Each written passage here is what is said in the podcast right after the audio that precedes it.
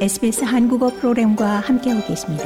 sbs.com.au/korean에서 더욱 흥미로운 이야기들을 만나보세요. 앤소니 알바니지 연방 총리가 발표한 3단계 소득세 인하 조치 개정안에 대해 이 연방 야당은 유권자의 환심을 사기 위한 의도라고 평가절하했습니다.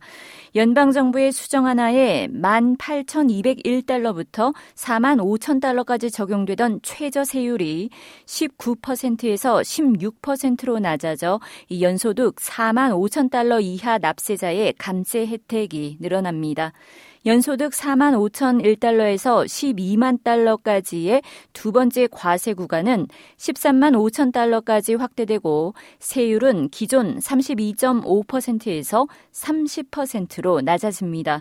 기존 12만 달러 초과자에게 적용되던 37%의 세율은 13만 5천 1달러부터 적용됩니다. 최고 세율 45%는 기존 18만 달러에서 연소득 19만 달러 초과자에게 적용됩니다.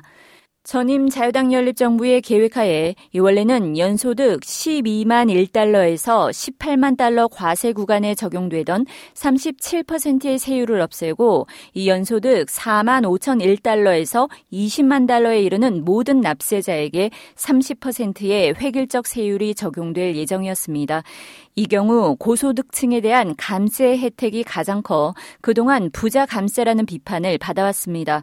알바니지 연방 총리는 개정안은 이 생활비 압박에 시달리는 중저소득층에 도움이 되는 조치라고 말했습니다.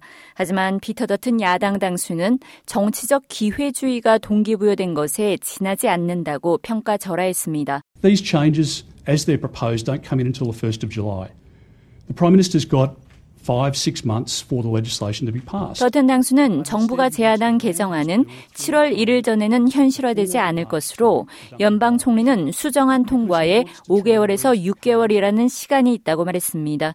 그는 연방 총리가 이 덩클리 보궐 선거가 열리는 3월 2일 전에 개정안을 의회에서 관철시키기를 바라는데 이는 총리가 이 자유당 연립의 선전을 원치 않기 때문이라고 덧붙였습니다. 더 많은 이야기가 궁금하신가요? 애플 포드캐스트, 구글 포드캐스트, 스포티파이 또는 여러분의 포드캐스트를 통해 만나보세요.